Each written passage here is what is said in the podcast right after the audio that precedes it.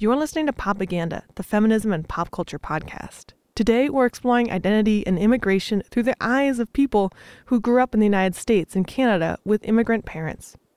A few years ago, I went to go see this movie called Papers. I see a lot of movies, but this screening felt really special.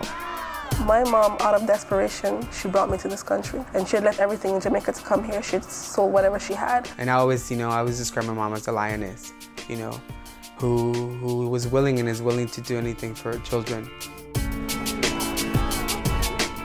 Papers is the story of undocumented youth in the United States and the challenges they face as they turn 18 without legal status. At the premiere I attended, the theater was packed primarily with young, Latino, undocumented people, many of them passionate activists, who saw themselves or their friends in the documentary. That film, Papers, was made by director Anne Galisky and producer Rebecca Shine in collaboration with a group of immigrant youth.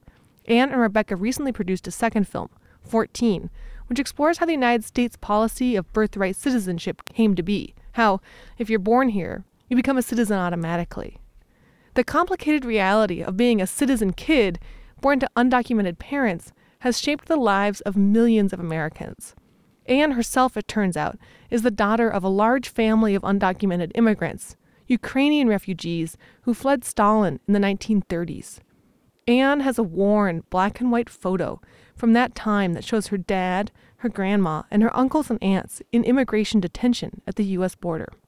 I asked Anne to come into the studio to talk about that photo, her family's story, and how their undocumented history has impacted her life's work as a filmmaker. So, Anne, welcome to the show. Thanks for being here. Thank you, Sarah. Thanks for having me. Um, you're holding a photo. Can you tell me about the photo? Can you tell us what this photo is? Yes, this is one of our prized family heirlooms in the Galisky family. It is um, a photograph of my grandmother, Marcelina, um, and my aunts and uncles, and my dad um, sitting on her lap. I'll, I could tell you that their their ages. This was taken when they were in immigration detention. This photo was taken in 1935. And so they're they're in immigration detention in 1935 in the United like, States in El Paso. And this is like an official government photo that's taken? This is an official government photo. I'd really like to see it in the official file and that's what I'm, you know, I'm a I, I'm contacting, I'm writing to the National Archives. It's not there, but it's probably in the USCIS records. And so we're we're trying to get I want to see this in the file. So how old are the people in this photo and what do they look like? So my grandmother sitting in the middle. I bet she's about in her late 30s and there are five little kids around her. Uh, my uncle Tony is the eldest, then Helen. Tony's probably uh, 13 Helen, then Vera, then Joe, and my dad, who was four years old at the time, is sitting on my grandmother's lap. Um, they look all scrubbed up and ready for this official photograph, um, and they look really quite serious. So, your family is originally from the Ukraine? They're originally from the Ukraine. So, how, how did your grandparents and their five kids from the Ukraine wind up in immigration detention in El Paso, Texas. That's a great story. So, and this is one I grew up hearing. And this is one of the reasons I'm so interested in the immigration in immigration stories in the United States because this was our pioneer story. Um, I grew up in Los Angeles. I knew my grandfather. I, I didn't know my grandmother. All of my aunts and uncles were nearby. When we had get togethers, they would talk about it um, it was you know it was never hidden from me. Um, i you know remember doing school projects from when from elementary through high school college and graduate school. Um, so my grandparents um, lived in the ukraine in a town called zhytomyr. I've never been there. Um, some family members have gone to visit. And um, he was conscripted during World War One. He fought uh, in the Tsar's army. He was wounded. Uh, he went the the train to take him uh, away from the front went through his town and he jumped off and he went to his village and they said what are you doing you're going to get caught you're away without leave you need to go back and so he was trying to run away and he went back he went to the hospital um, and he eventually was sent back to the front. He eventually ran away without leave again and he was caught and he was sent to siberia. So he was in siberia when the russian revolution happened and they were going to camps and the the bolsheviks were going to camps in siberia and letting people out and they said we'll let you out if you fight for us and I remember him. It's extraordinary that I knew him. I could hear this from him. And he said, Bolsheviks come. They said, You want to fight for us? We'll let you out. And he, we said, Sure. and so, you know, then he said, and then we all ran away to our village and um, and so and so the Bolsheviks liberated the camp, and he said he'd fight for them, and then was like, "See you." I'm, yeah, basically, I'm going home yes. finally. So they they they lived through. I don't know a lot of details about the time of the revolution and right after, but they. Um, he wasn't married at the time. He he met my grandmother. They started a family. They had an extended family, um, and it was during uh, they could see that things were getting bad. Um, they had a little farm. Um, there was a great deal of uh, collectivizing farms going on, and it, w- it, would increase in the years after.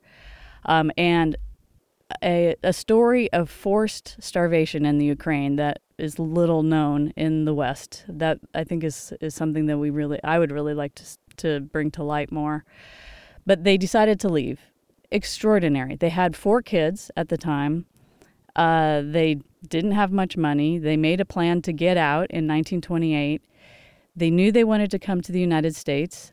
I don't know, you know, what the, you know, sort of village gossip was uh, about where to go, but immigrants just like today kept in touch with each other and but it would have had to be through, you know, letters that eventually maybe got somewhere um, you know, go to this place, look up this person. And so they they bravely went on their own. These two adults and four kids uh, traveled uh, by train eventually across uh, Europe to Marseille.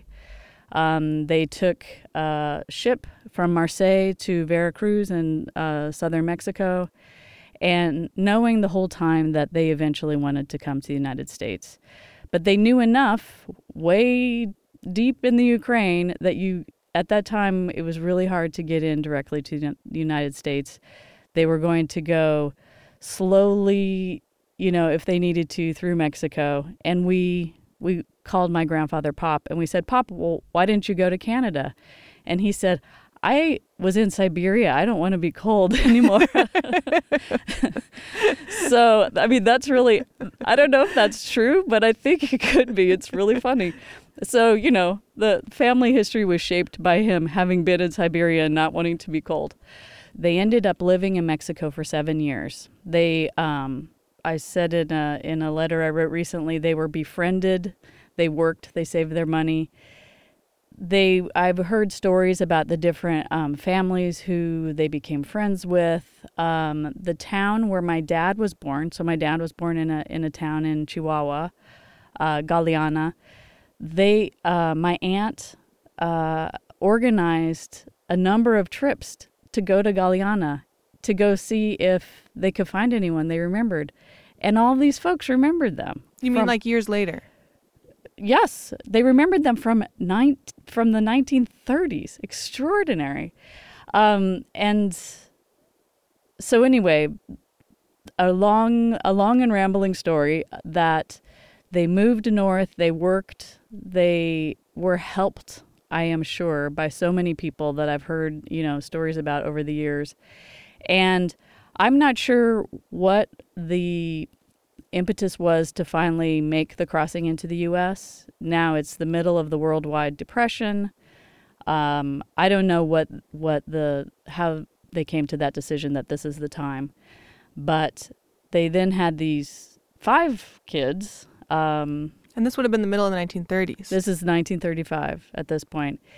So my grandfather went to Juarez, um, across from El Paso, and hired an uh, American attorney and told the whole situation. And we want to get in. And this attorney said, "Well, you uh, need to buy some land so that you can be called a farmer."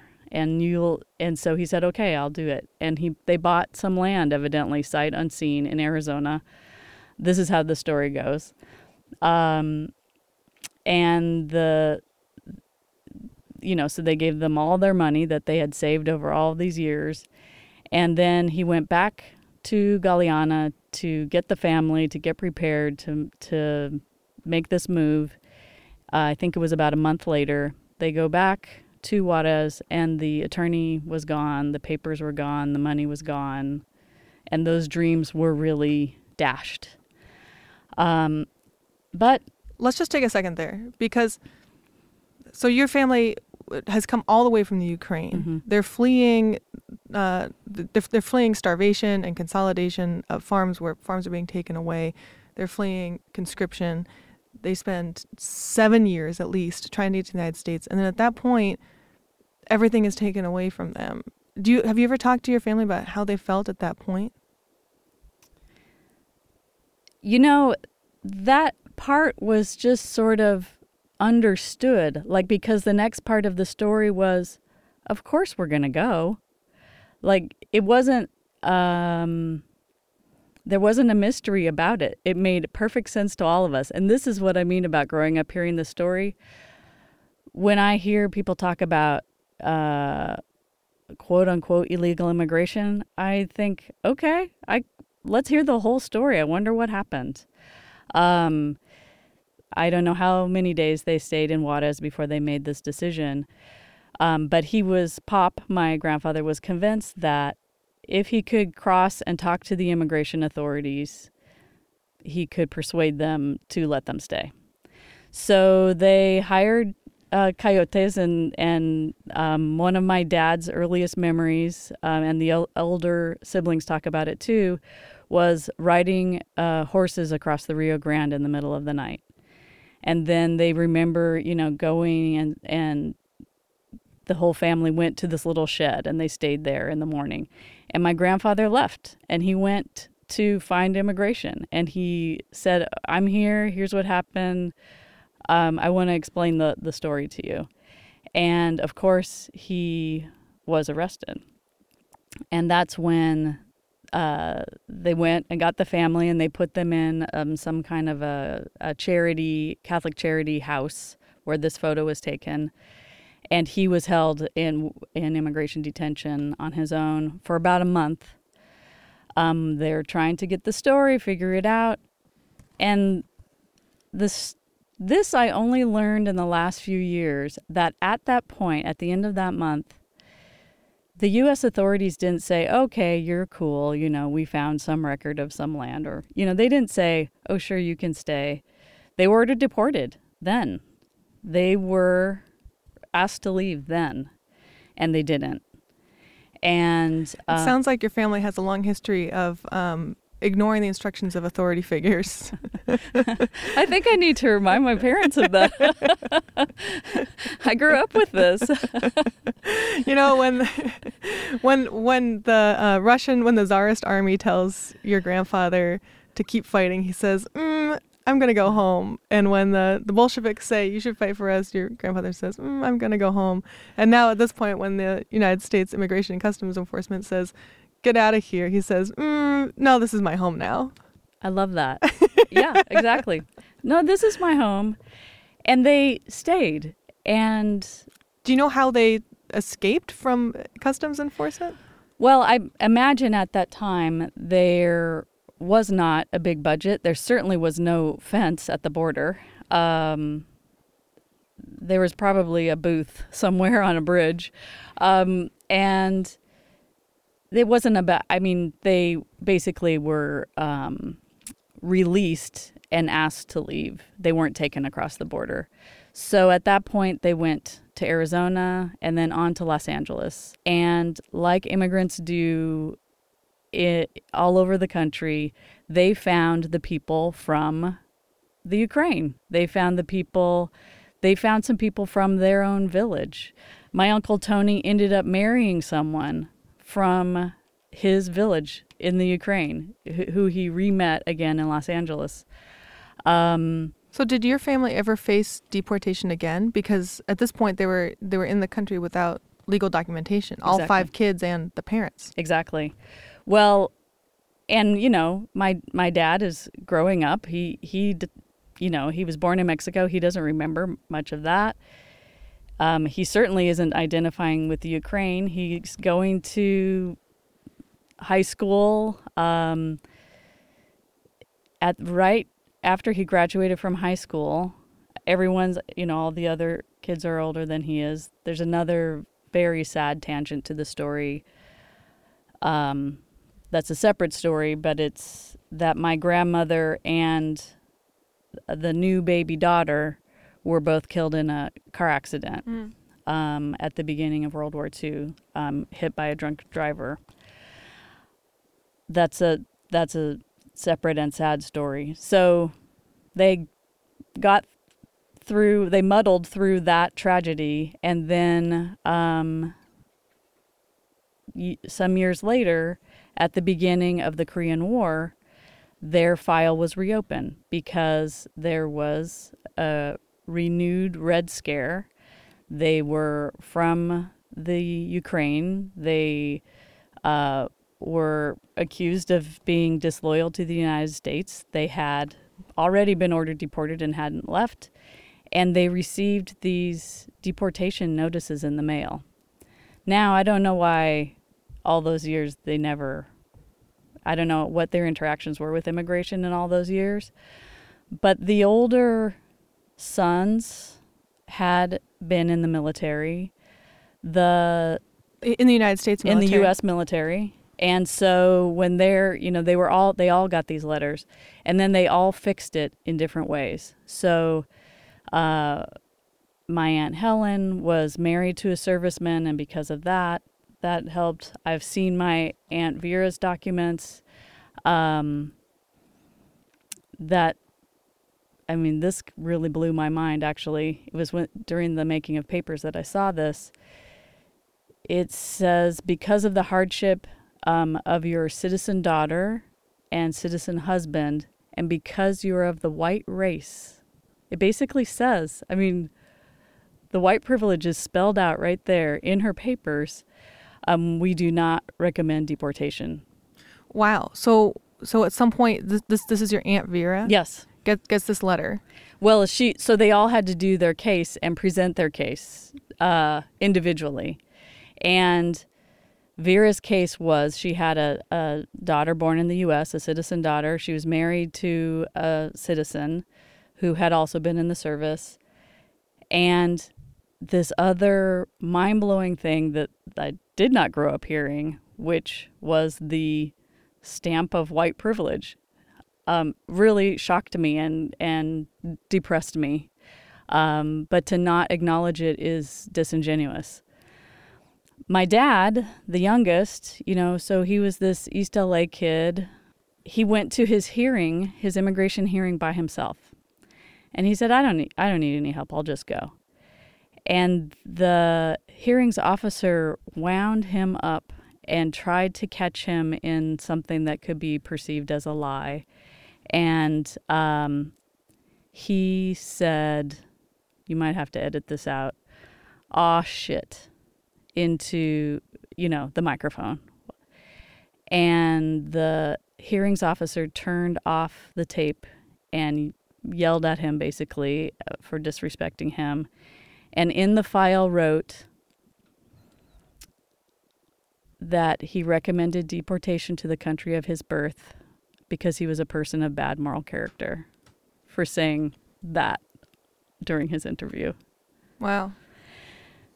So then he was really in trouble. And this wasn't just an old deportation notice that his parents got, this was one for him deportation to the country of his birth.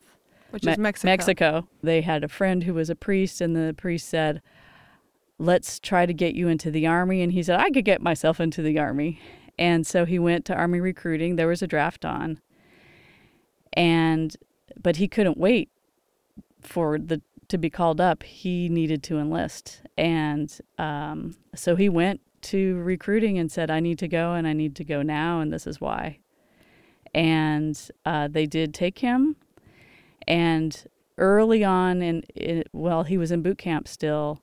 Um, his commanding officer wrote a letter, which we have, that says that he is a person of good moral character and they recommend that he be naturalized in the United States. So he took a route that of joining the military, which was part of what the Dream Act would have allowed it had it passed uh, in 2010. One option was college, one option was joining the military. So he's been with me to events uh, with our film papers, and he says my advice for for young people who are trying to you know get their affairs in order, you know, don't don't swear in your hearing. so you grew up hearing these stories, and then you went on to become a filmmaker yourself, and you've made two films that deal with with issues of immigration. And the first one is called Papers, and the second one is called 14. And they both revolve around, um, they're both documentaries that revolve around people's real stories of, of immigrating to the United States or um, being born to people who who immigrated to the United States and trying to become legal citizens and the hardships involved with that. Um, can you talk about how your experience hearing these stories of your entire family coming here without papers have has influenced your work as a filmmaker and the stories that you want to tell on screen? Um, it has everything to do with it. I I feel like um, as a documentary filmmaker hopefully one day I'll make a film that's not about immigration, but that day isn't coming anytime soon. Um, this demonizing of immigrants, I absolutely don't, I can't get my head around it. Um, if we didn't come from immigrants, we came from enslaved people or Native Americans. That's our story and uh, it's just a matter of which which generation we were built, you know, born in. I think at its root, um, what I'm trying to expose is sort of a white supremacy that we've become comfortable with, that is absolutely unacceptable to me. Well, that point you bring up about how our immigration system is built fundamentally on white supremacy is really explored in these films. And can you talk about how that issue specifically is explored in papers and in 14? I, will talk a little bit about 14 since it's a lot of my mind. So, this film is about birthright citizenship. The 14th Amendment says that if you're born here, you're a citizen.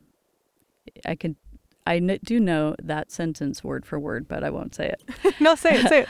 All persons born or naturalized in the United States and subject to the jurisdiction thereof are citizens of the United States and of the state wherein they reside. One of the best sentences in the Constitution. It's the first uh, sentence in the 14th Amendment. And the 14th Amendment came about after the Civil War because we needed to make the freed slaves citizens. Uh, the 13th Amendment freed the slaves. The 14th Amendment is when you look at um, decisions in the Supreme Court, human rights cases, it's all about what the 14th Amendment says. Um, and the and the birthright citizenship clause is just one sentence of it. An absolutely brilliant sentence. And I think it is one of the things that actually makes this country great. Within a few generations, more or less, people do integrate. Um, if you travel around the world, this is not the case. I mean, we, I mean, I, I tried to shy away from American exceptionalism. However, there are some cultural things about how we do things that I'm so proud of. And that is that it's not based on where your parents were born, it's based on where you were born. Um, so, but to get to this point in our history, um, a slave family, Dred and Harriet Scott, um, had to sue, were suing for their freedom in Missouri, and, and hundreds of people did this. I didn't know. Even in the St. Louis court alone, there were at least 300 cases of folks who had been taken north, um, you know, basically against the rules of slavery, and they they sued for their own freedom. The case ends up going to the Supreme Court after you know seven years, and because of the times and bad luck, it ends up at the Supreme Court, and in one of the worst decisions the Supreme Court has ever made, uh, they did not uh, grant them their freedom. In fact, said you can't bring a case because you're not citizens, and you can never be citizens because you're from Africa. So that made it very clear that after the Civil War, something needed to be done to have a, a broader understanding of what citizenship was. If you look at any of the rhetoric going on right now, with especially with the Republican presidential campaign, it's loaded it's not even coded racism. It's pretty blatant to me. Um, there's a term that is used called accidental birthright citizenship that I hope to do some writing about because it's this idea, and this is coming from the far right, that some people are meant to be born here somehow and some people weren't. And if that is not some kind of crazy notion of manifest destiny and white supremacy, I don't know what is. So they're saying that if your parents are undocumented, you were you're an you know you're it's an accident that you're a citizen. Well, why am I a citizen? I don't remember as some kind of ethereal being deciding to be born on this side of a border. I mean, uh, of course, if there's anything, it's everyone is accidentally born where they're born.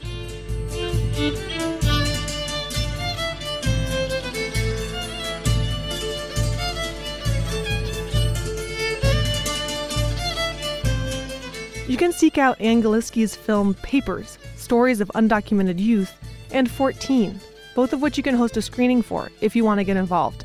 Look them up at papersthemovie.com and 14themovie.com.